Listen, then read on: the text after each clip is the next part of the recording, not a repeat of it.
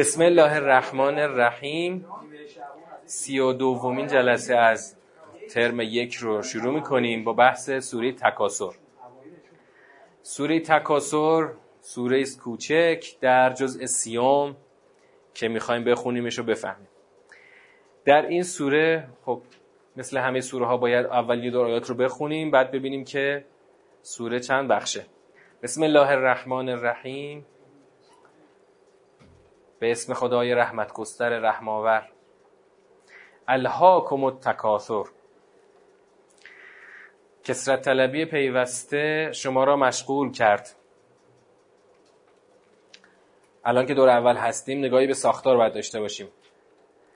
خیلی راحت می‌تونید بگید الهاکم چه بابیه؟ الهاکم چه بابیه؟ باب افعال. تصدیق می‌کنید باب افعال رو؟ می‌خوام تصدیق کنید ها الها یلهی الها آخرش هم همزه داره. خب؟ یعنی چی؟ یعنی به لحو انداختن. الها یعنی به لحو انداختن. لحو یعنی چی؟ سرگرمی. نه به طور مطلق سرگرمی. خب؟ الهاکم یعنی شما رو به لحو انداخته. شما رو سرگرم کرده. فاعلش چیه؟ تکاسر الهاکم و تکاسر تکاسر شما را به لحو به سرگرمی انداخته.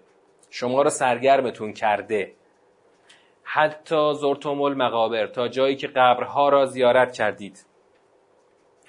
این قایت رو قایت الها رو داره مشخص می‌کنه. انقدر سرگرم شدید تا جایی که متکاسرانه رفتید سراغ زیارت قبور. کلا سوف تعلمون. هر وقت کلا داریم یعنی می‌خواد یه چیزی ابطال بشه. یه تصوری یه رفتاری یه پنداری.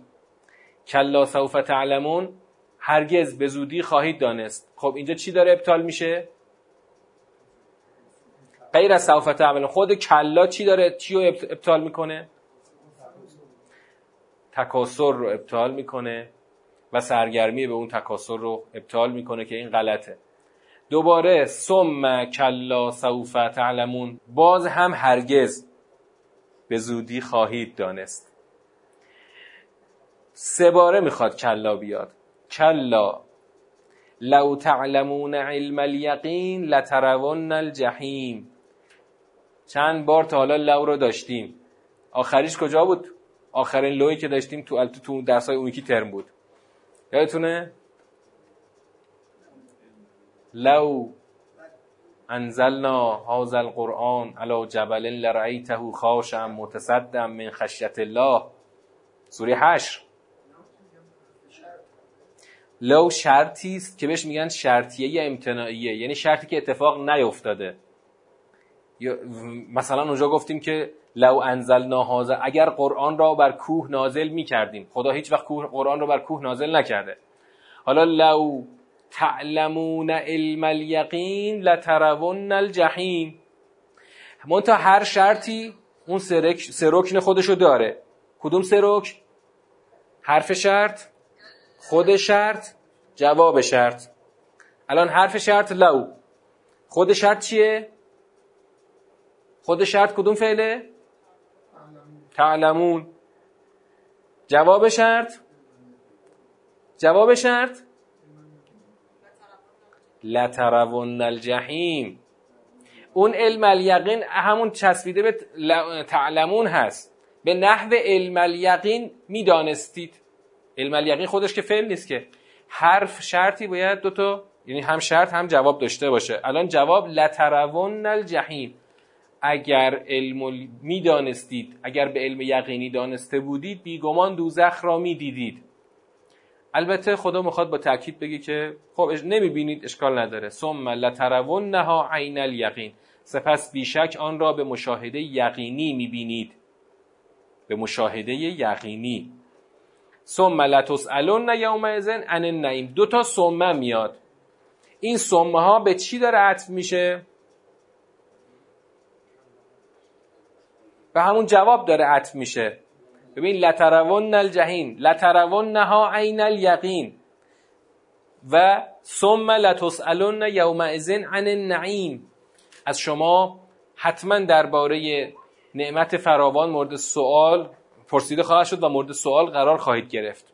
خب خیلی راحت میشه فهمید که این سوره یک بنده.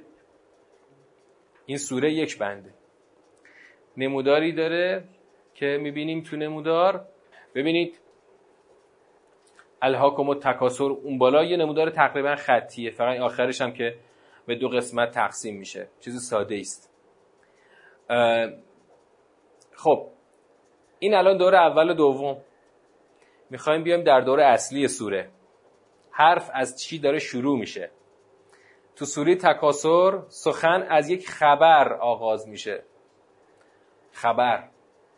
نه قسمه نه پرسشه یه خدا داره از این چیز خبر میده. خبر میده که تکاسر شما را سرگرمتون کرده. شما را به لحو انداخته. تکاسر چیه که می‌تونه آدما رو سرگرم خودش بکنه؟ تکاسر چیه؟ تکاسر باب تفاعل. از کسره. معناش چیه؟ دو سه تا معنا تو معادل فارسی براش گفتن.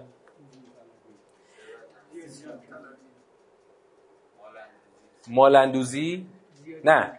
خود مالندوزی تکاسر نمیشه. تکاسر میشه زیاد خواهی زیاد خواستن کسرت طلبی. و یا چی؟ و یا نه نه. خود تکاسر جمع نمیشه. زیاد زیاده خواستن یا زیاده نمودن زیاده نمایی. یعنی آنچه را که داری زیاد بخوای نشونش بدی.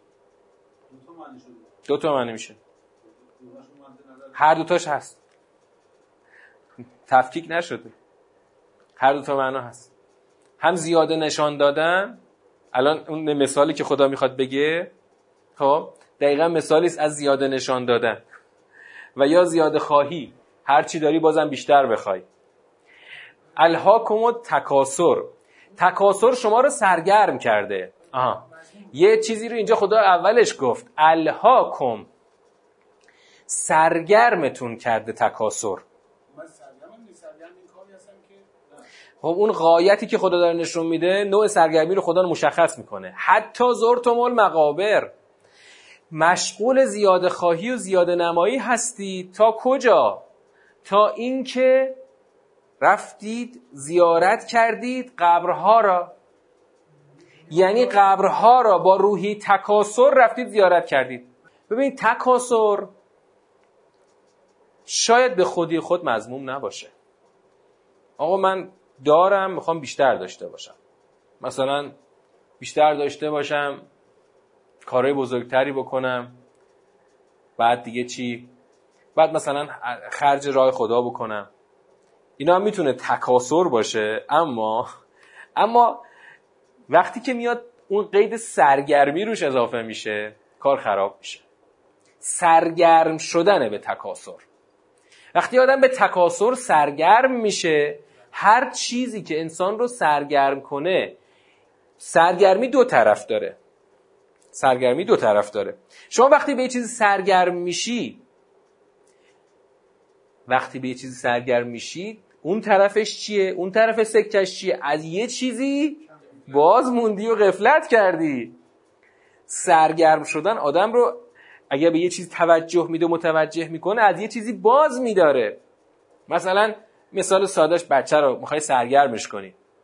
مثلا می‌خوای بچه رو سرگرم کنی که بیتابی نکنه. می‌خوای بچه رو سرگرم کنی که مثلا حواسش پرت بشه از فلان موضوع.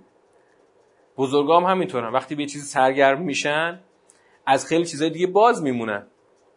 ما که بچه بودیم در هست اون قصه پینوکیو خیلی برامون جالب بود.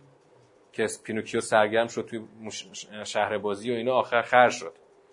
یعنی سرگرمی مفرطی که اونجا مشغولش کردن به بازی این تبدیلش کردن به خر و بردن فروختنش. اون داستان در خودش حکایت های جالبی داشت. یعنی حکایت های پنداموزی داشت که بعدا تو نسخه های اومانیستی بعدی که هالیوود ساخت همه اون پندها و حکایت ها رو حذف کرد. این خیلی جالبه. اون نویسندش هم واقعا اینو حکمت آموز نوشته. ولی تو نسخه های امروزیش همه این حکمت ها حذف میشه. اصلا بهترین داستان ها داستان انبیا رو بده دست هالیوود ازش چی می‌سازه؟ ازش یک نظام منهای خدا پیامبر خدا رو به تصویر می‌کشه. ولی توش اسمی از خدا نیست. خیلی جالبه. همه حکمتاشو حذف می‌کنه همه درس ها رو حذف می‌کنه همه یعنی همه نگاه های الهیشو حذف می‌کنه. و قشنگ یک نسخه کاملا بشری و مادی ازش درست می‌کنه. حالا تو سرگرمی همینطور. اگه آدم مشغول به یه چیزی بشه از یه چیزایی باز میمونه. از یه چیزای مهمی باز میمونه. حالا اینجا وقتی آدما خدا می‌خواد فوری ببره به یک نقطه بسیار افتضاحی.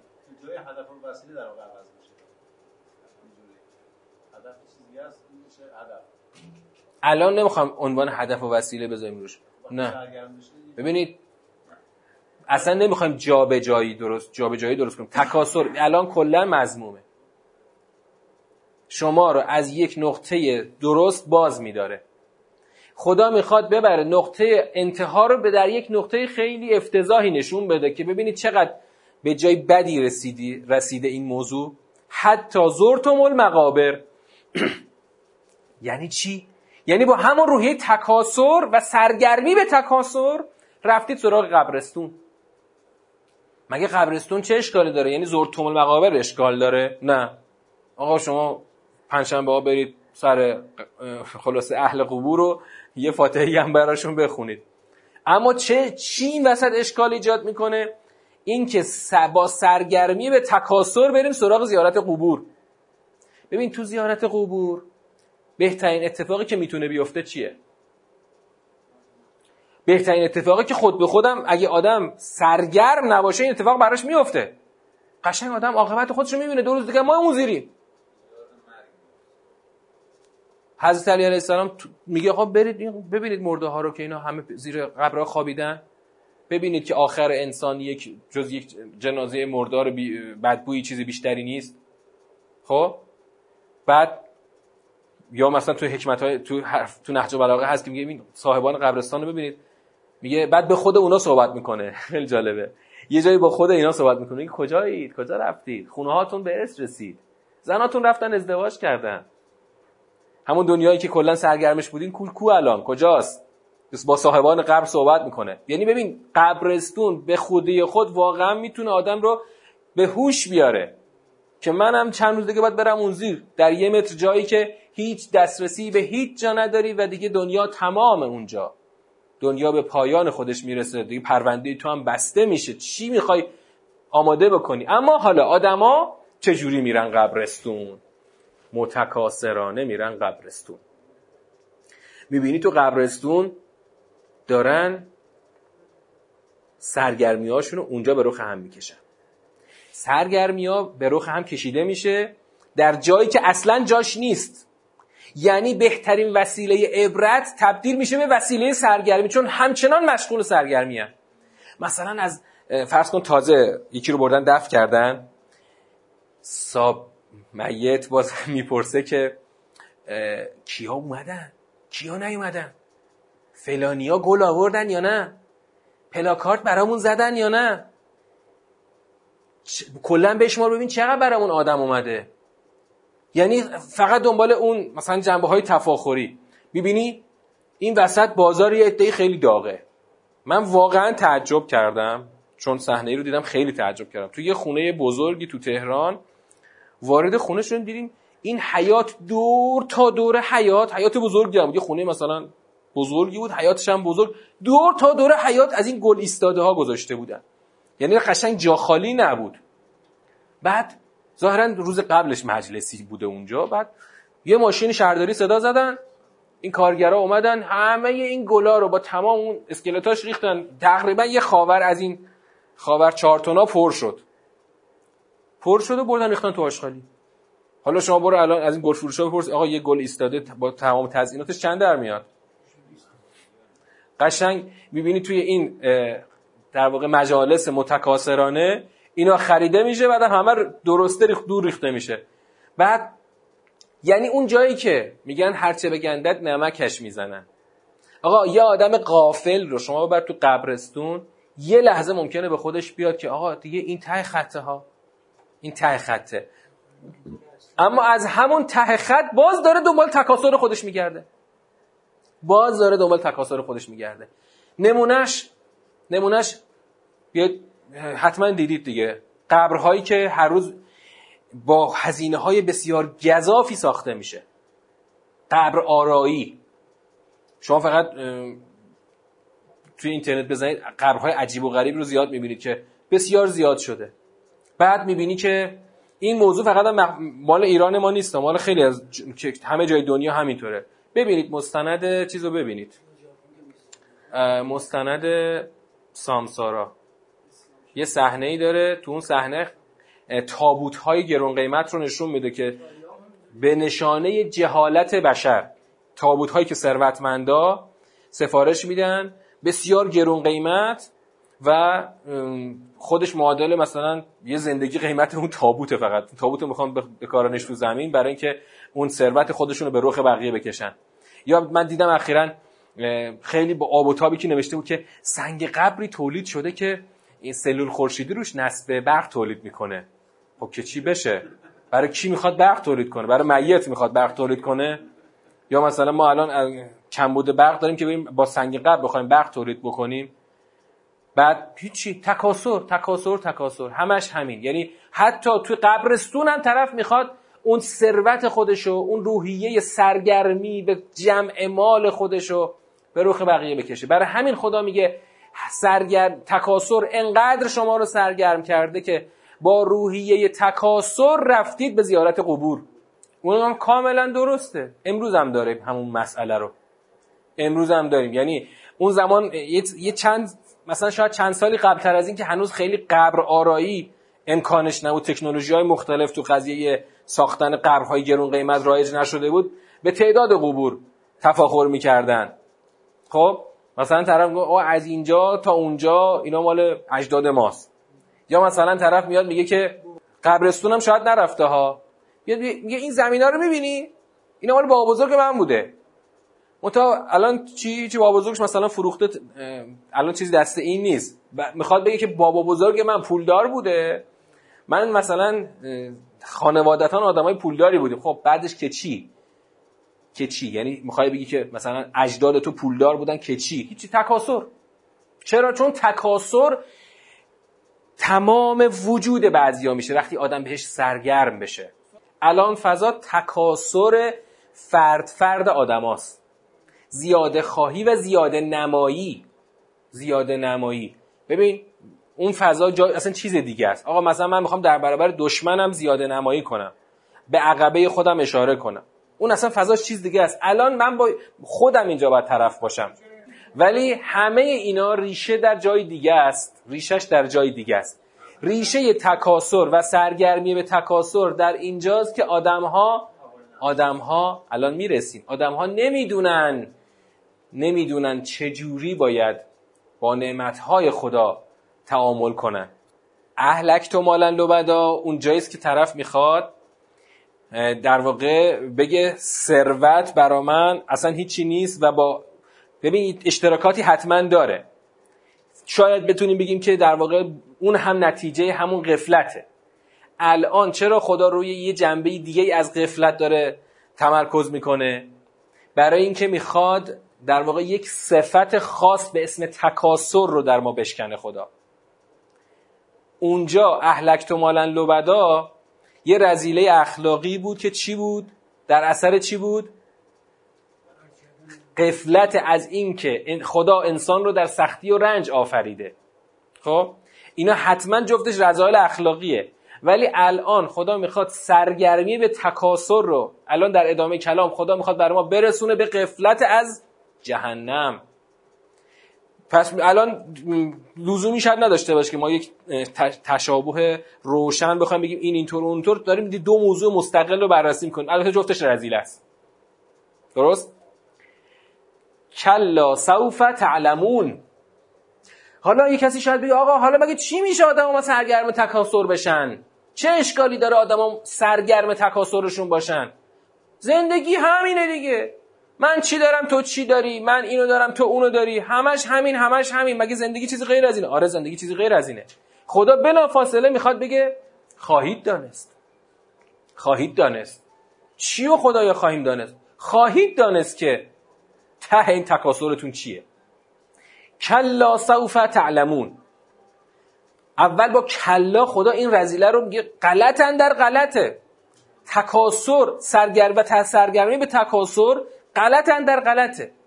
چنین نیست که شما فکر می‌کنید که تکاسر روش درستی باشه. کلا غلطه. اما بلا فاصله خدا میگه خب یه روزی می‌فهمید. یه روزی می‌فهمید. باز دوباره میگه باز این باز می‌خوام بگم غلطه. یه روزی می‌فهمید. یه روزی خواهد آمد و خواهید دانست که تکاسرتون غلط بوده. اما کلام رو با وقتی کلای سوم میاد خدا یه لو میاره که این لو اصل حرفه. اصل حرفه. یعنی اگه ما سوره تکاسر رو بخونیم این کلای سوم رو که و جملاتی که می‌خواد بیاد رو خوب درک نکنیم ما نمی‌تونیم با تکاسر مقابله خاصی بکنیم. و تکاسر رو همچنان ادامه خواهیم داد. البته هر کسی در فاز خودش. هر کسی در فاز خودش. هر کسی تو مدل خودش. خب مدل های مثبت هم پیدا می‌کنه که البته همش منفی ها ظاهرا مثبت پیدا می‌کنه. ظاهرا مثبتاشو مثال بزنید. ظاهرا مثبت اما در باطن منفی. بگم براتون. من دیدم چون خودم دیدم. تو تو بعضی از این هیئت هایی که خیلی بحث معرفت و بینش توش مطلقا مطرح نیست فقط به بساته خب؟ بساتی برای مش آدمای بی‌نماز بی خدا که فقط می‌خوان این دهه محرم بیاد دو تا حضوری داشته باشن فکر کنن این مساویس با همه مسلمانی شد بعد می‌بینی که تکاسراشون چجوریه. آقا ما یه علم کتل ساختیم پهناش انقدره. اینقدر پهناست که قشنگ به هم می‌گفتم. من تو اون هیئت دهه هفتاد بود می‌رفتیم تهران با بابامون می‌رفتیم تهران یه هیئتی بابامون برای همشهریاش صحبت می‌کرد تو تهران پارس. بعد اینا با اصلا تو فضای دیر و دیانت نبودن. فقط دهی محرم میومدن یه پیرستیایی میپوشیدن. بعد می‌گفتن که آقا انقدر سنگین ساختیم هیچ نمی‌تونه بره زیرش بلندش کنه. بعد دوباره پس فرستادن به کارگاه آهنگری خود سبکش کنه بشه بلندش کرد. آره. بعد من یه روز توی مشهد 28 سفر دیدم اینا رو همه رو آوردن تو 28 سفر مشهد یا همون سیوم سفر روز شهادت امام رضا از همه جای خراسان این علما رو میارن مشهد. انقدر بعضیار اصلا قرار نیست اینا بلند بشه چون فوق العاده سنگین ساخته میشن. بعضیاش دیگه اصلا چیه؟ انگار نمایشگاه لوستره. از همه جاش چراغ آویزونه و خلاصه رقص نور و خلاصه یه موتور برق فقط دنبالش می‌کنن که این برق اینو تامین بکنه. بعد میگی می‌خوای اینا رو چیکار کنی بعد؟ واقعا می‌خوای مثلا این صد دوره صفویه کلا اینا راه افتاده. بعد می‌خوای اینا چیکارش بکنی؟ بعد مثلا اینا رو باش چی ترویج دین بکنی؟ یا اون یکی دیگه اون یکی می‌گفت که ما یه تبر خریدیم قطرش انقدره. اون یکی می‌گفت ما یه تبر خریدیم قطرش انقدره. فقط کافی خیابون شمس الاماره تهران برید. بازار تبلای دهی محرم. الان بازارش داره کم کم داغ میشه.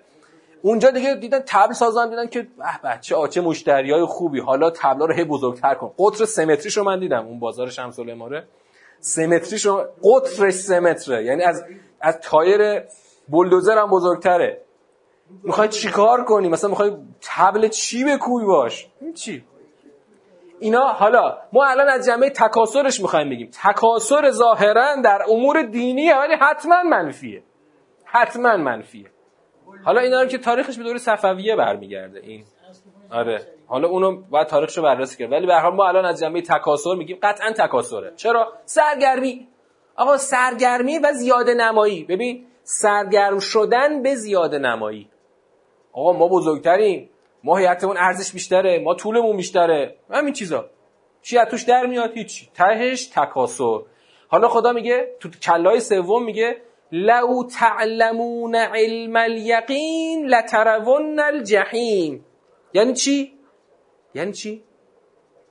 اگر که ببین وقتی میگه لو مطمئنیم که اتفاق نیفتاده و هر جا لو میاد یعنی اتفاق نیفتاده چی اتفاق نیفتاده لو تعلمون علم الیقین اگر می‌دانستید به نحو دانستن یقینی. علم الیقین یعنی دانستن یقینی. دانستنی از روی یقین.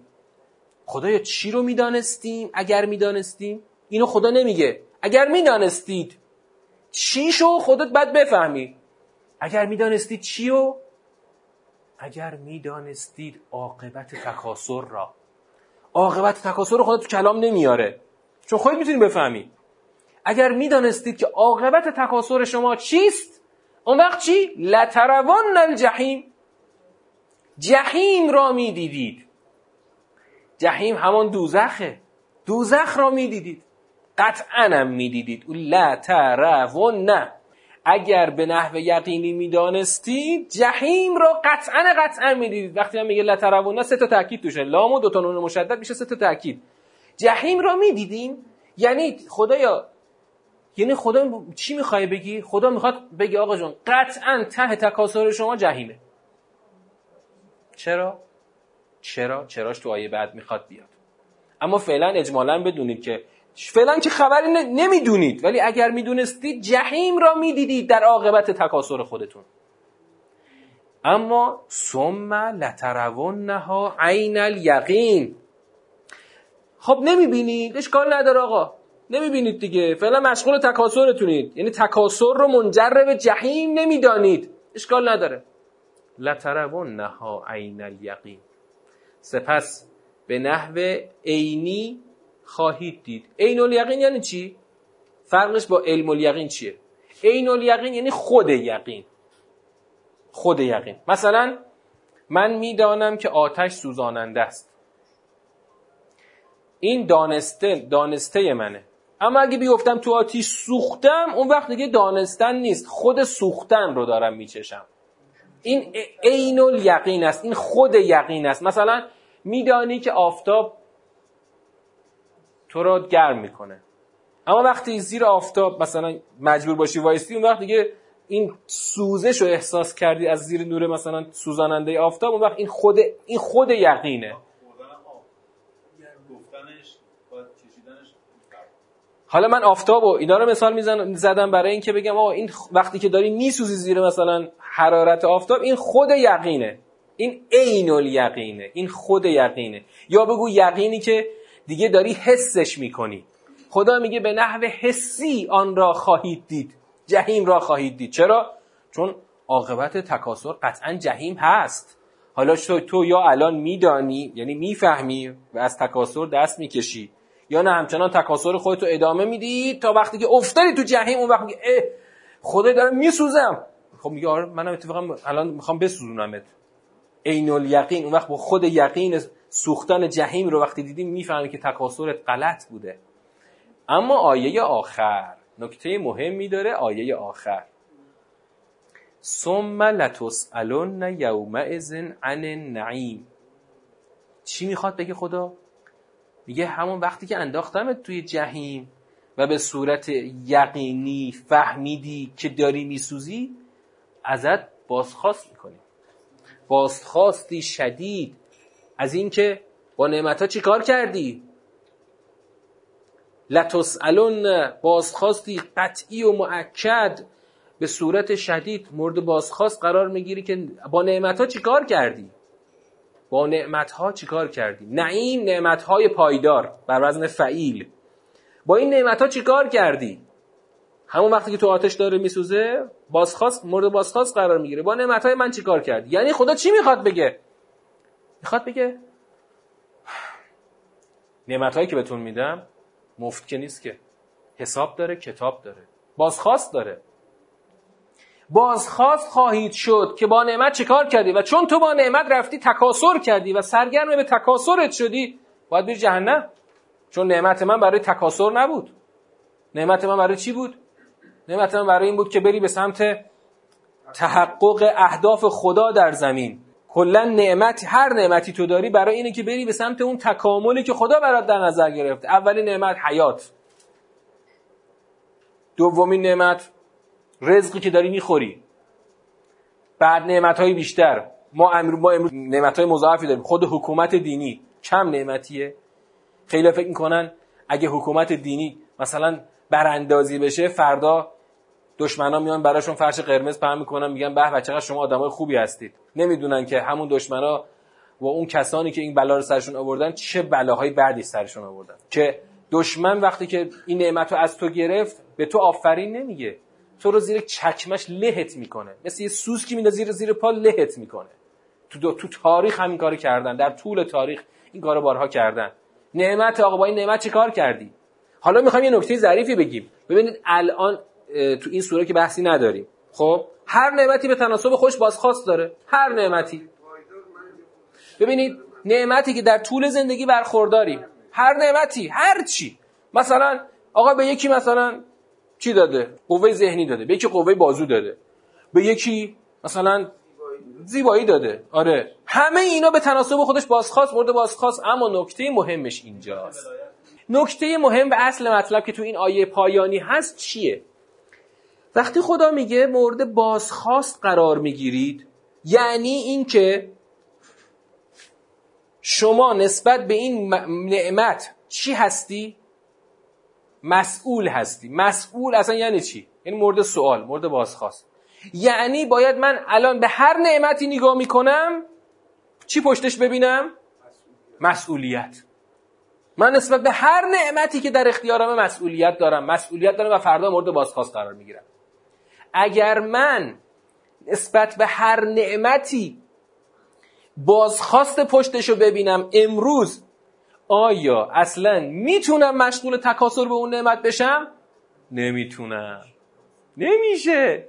من مثلا آقا این الان امروز دست منه.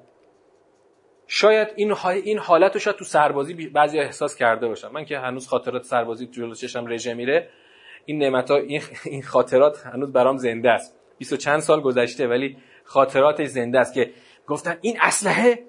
ببین خیلی حساسه ها. آره این ناموس توه بعد این یه پینش گم بشه پدرتو در میارن. مواظب باش که یه خال بهش نیفته. بعد سربازه واقعا هم باید نگهداری می‌کرد چون می‌دونست که مثلا یه پینش گم بشه میفرستنش دادگاه نظام. اونجا هم دیگه حسابش با کرامل کاتبین بود دیگه واقعا در اومدن ازش سخت بود. یا مثلا من یه بود لب مرز بودم. خیلی هی تاکید می‌کردن مواظب این تیر فشنگا باشینا اونجا چون بالاخره منطقه عملیاتی بود تیر و فشنگ در اختیارمون بود. بعد آقا این حساب کتاب داشت اینا دیگه. بعد اگر این تیر دفعه در می‌رفت اشتباهی در می‌رفت یا به کسی می‌خورد کشته می‌شد مگه به این راحتی بود؟ مگه کسی واقعا دیگه بعد حساب فاتح زندگیشو بعد میخون کلا. خب این یه نمونه بود. همه اینو حس می‌کردن که آقا یه چیز الان در اختیارت این مسئولیت داره. فردا مور از ماست می‌کشن به خاطر این مسئولیت. خب همه نعمت هایی که در اختیار ماست از این به مراتب سنگین تره اون وقت تو می‌تونی بری با اون تکاسر بکنی و اون رو مشغول تکاسرت بشی. نمی‌تونستی. نمی‌تونستی با اون مشغول تکاسر چون آقا اینو اصلا من لحظه به لحظه بعد اینو جوابشو پس بدم. چجوری می‌تونم با این تکاسر بکنم؟ یعنی کافیه تو نگاه مسئولانه داشته باشی تا چی بشه؟ تا اصلا نتونی با این نعمت ها قافلانه بگذرونی. نمی‌تونی دچار قفلت بشی. یعنی خود این ما بازداری می‌کنه تو رو از از قفلت از افتادن در قفلت خیلی ساده.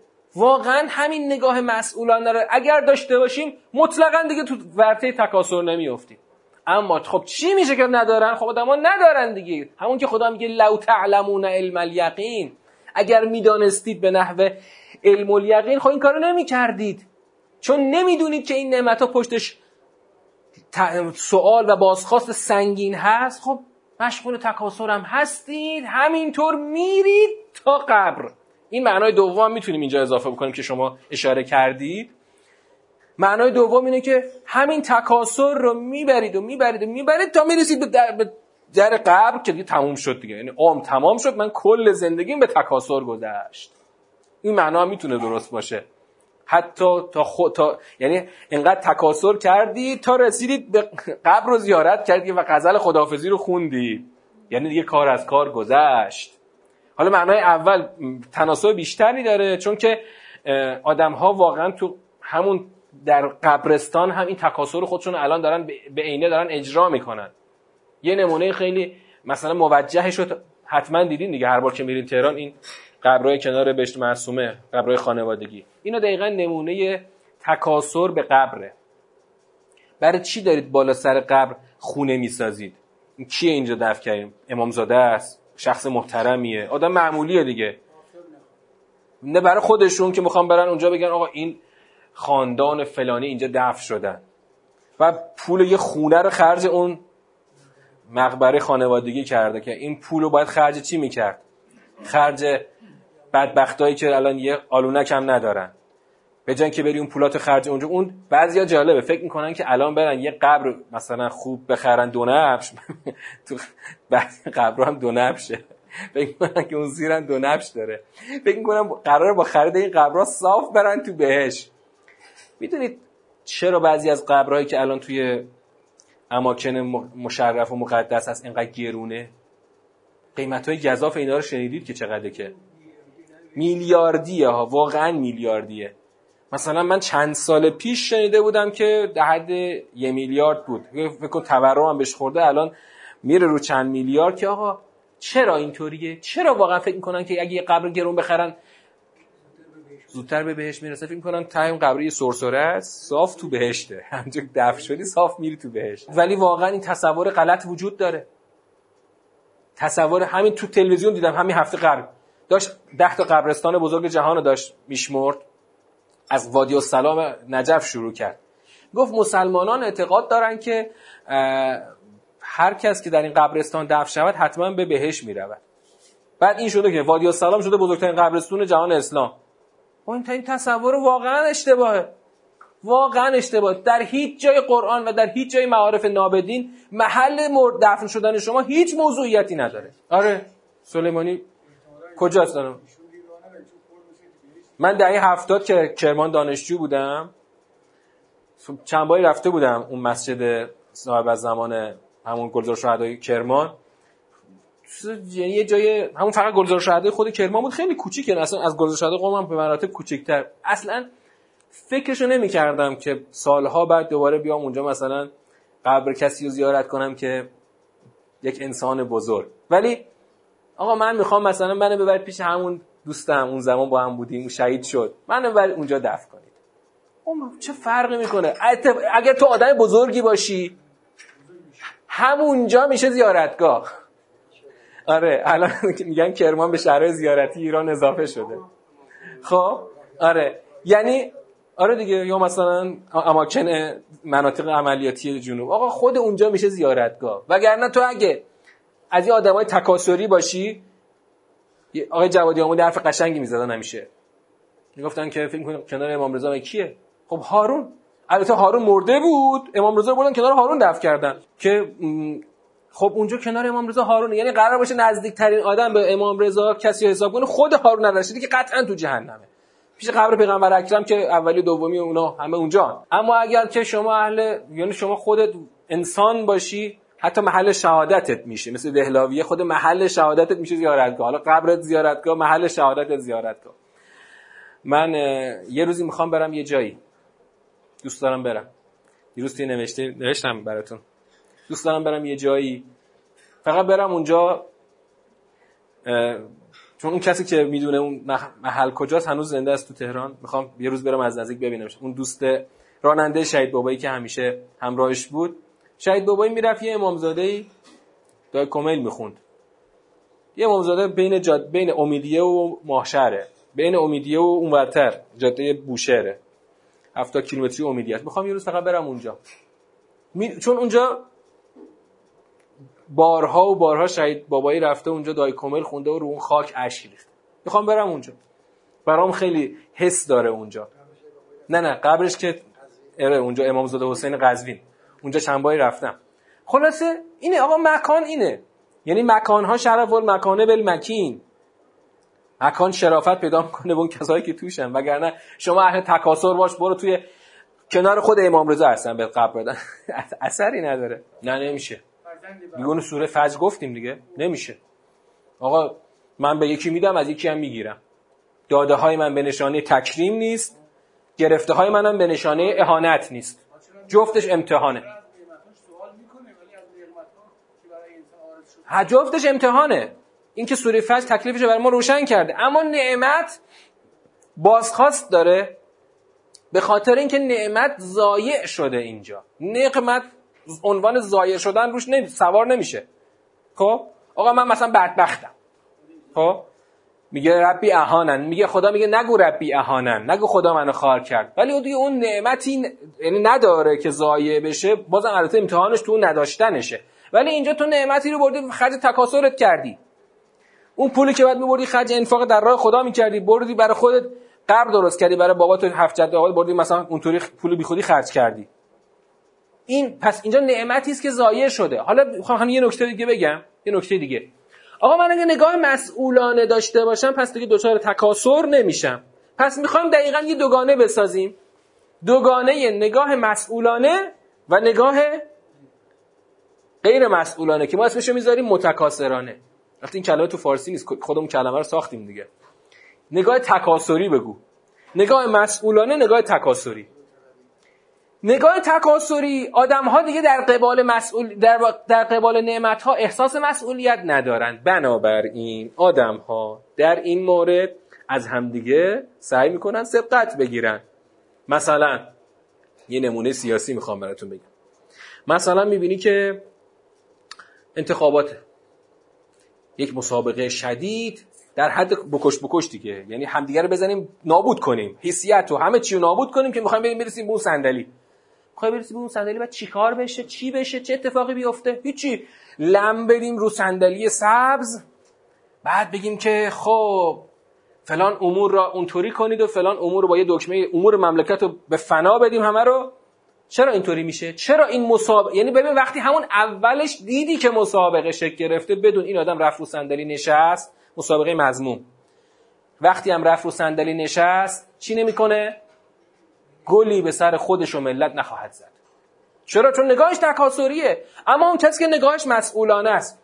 میگه آقا من مثلا ندارم ظرفیتشو من ندارم قابلیتشو من ندارم توان اصلا نمی‌خوام قبول بکنم. منو تو رو خدا ول کنید. حضرت علی علیه السلام چرا نمی‌خواست قبول بکنه؟ آقا برید. برید آقا. شما که ما رو که نمی‌خواید که. ولایت ما رو که نمی‌فهمید که. برید همون اولی دومی سومی بسپارید. چرا قبول نمی‌کرد؟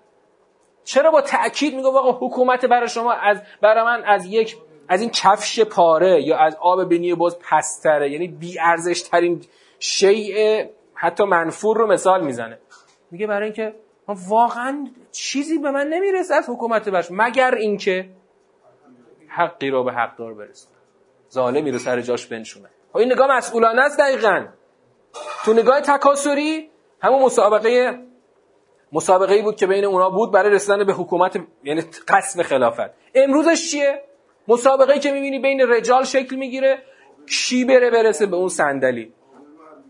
بله. دقیقا نگاه تکاسریه. دقیقا. وقت وقتی می‌بینی که این نگاه تکاسری هست شما مطمئن باش به این زودی ها ما هنوز به صلاح نمی‌رسیم. صلاح ما روزی که نگاه مسئولانه جاشو بگیره که اونی بشه که آقا مثلا یه بازی خاطر از شهید بابایی بگم. یه خاطر از شهید بابایی بگم. شهید بابایی رو پیشنهاد دادن برای فرماندهی نیرو هوایی. خب؟ بعد شهید بابایی قبول نمی‌کرد. چرا قبول نمی‌کرد؟ گفت آقا جون بهتر از من هست. مثلا بدین به آقای ستاری. شهید ستاری رو خودش انداخت جلو و امام حکم رو برای آقای شهید ستاری زد. شهید بابی گفت آقا من نمی‌تونم مسئولیت قبول کنم. چرا؟ البته بعدش خودش شد معاونت عملیات. خودش شد معاونت. گفت من خب همش من تو جبهه باشم. مثل یعنی مثل خود مثلا شهید سلیمانی. آقا من همش باید تو خط باشم.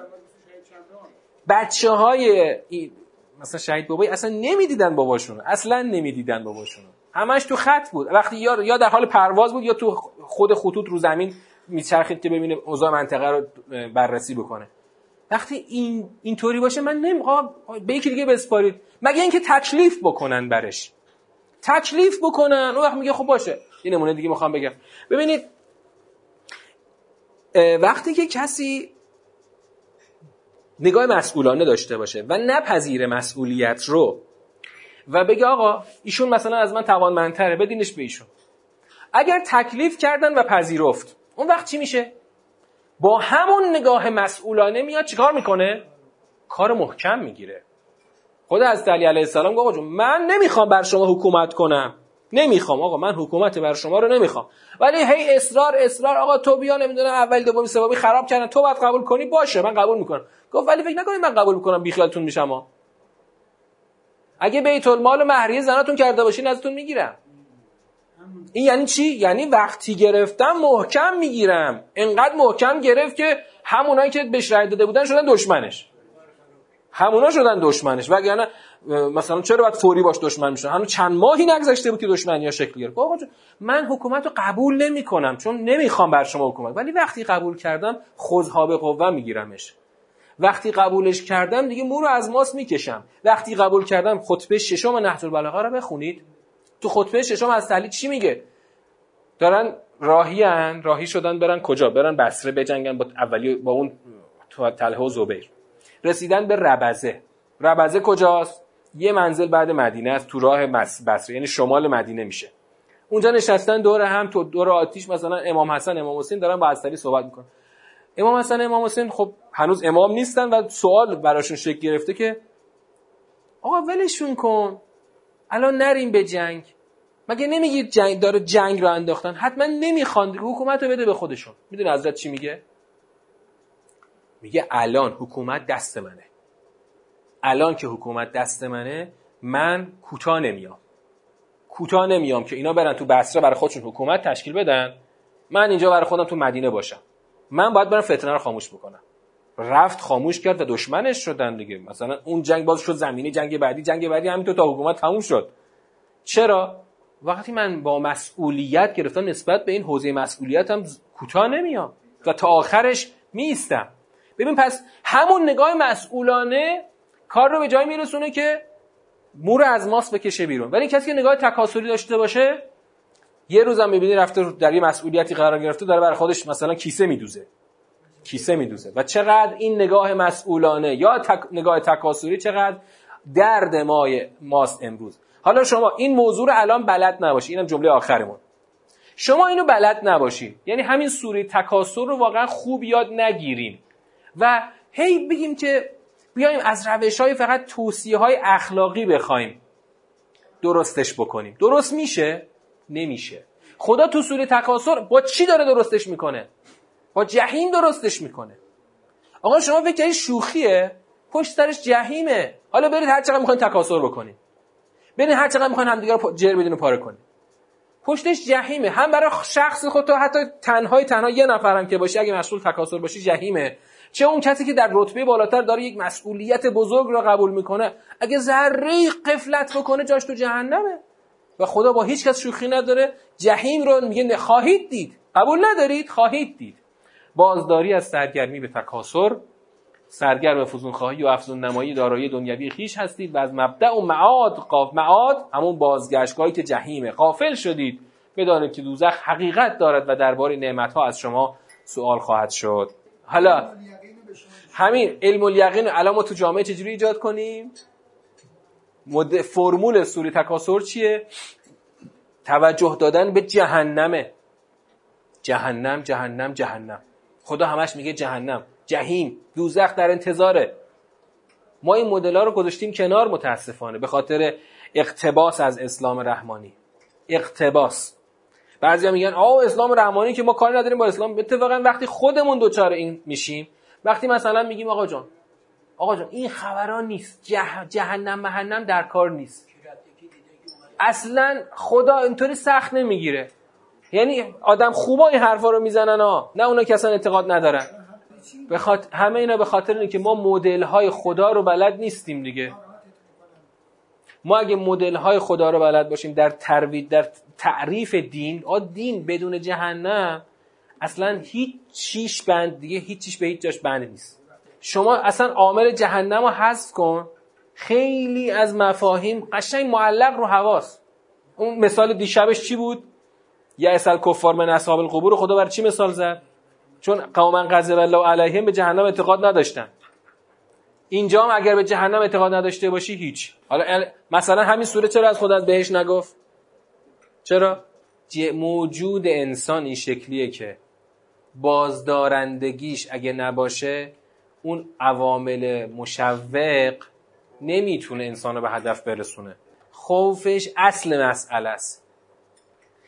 ترس از جهنم اصل مسئله است. مثلا الان تو سوره تکاسر اگر طرف به جهنم اعتقاد کافی نداشته باشه با کدوم تشویقی می‌خوایم درستش کنیم؟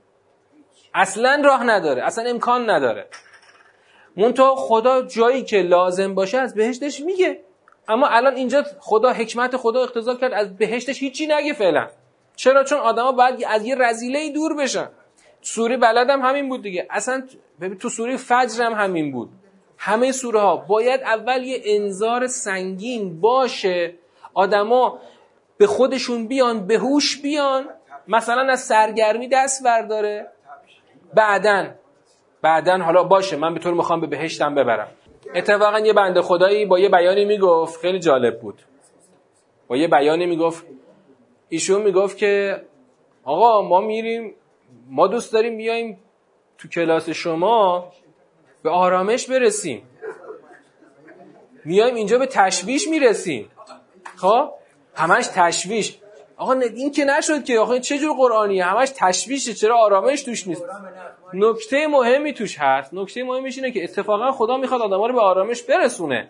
اما آرامشی آرامشی بعد از بعد از باور به جهیم.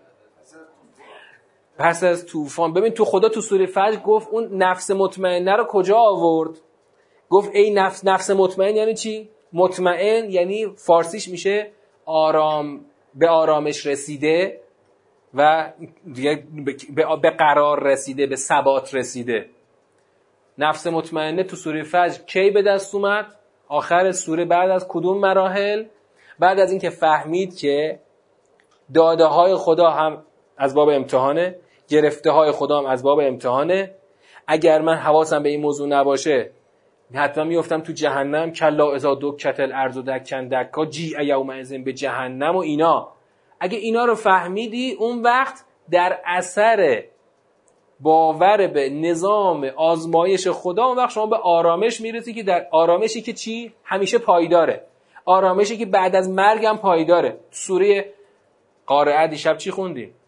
اون آرامشی که الان دنبالش باشی با اون واقعی کوبنده چی میشه؟ میره رو هوا پس آرامش هر چقدر یعنی به هر مقداری خیلی نکته ظریفیه که به هر مقداری آرامش ما ناشی از دنیا باشه بعد از مرگ این آرامش پوچ میشه میره هوا و این آرامش اگر ناشی از درک ابعاد دقیق نظام الهی مثل نظام آزمایش خدا باشه و فهمیدن و درک عمیق این موضوع باشه و عمل که در اثرش حاصل میشه که همون لعبودون باشه اون آرامش پایداره. و السلام علیکم و رحمت الله و برکاته.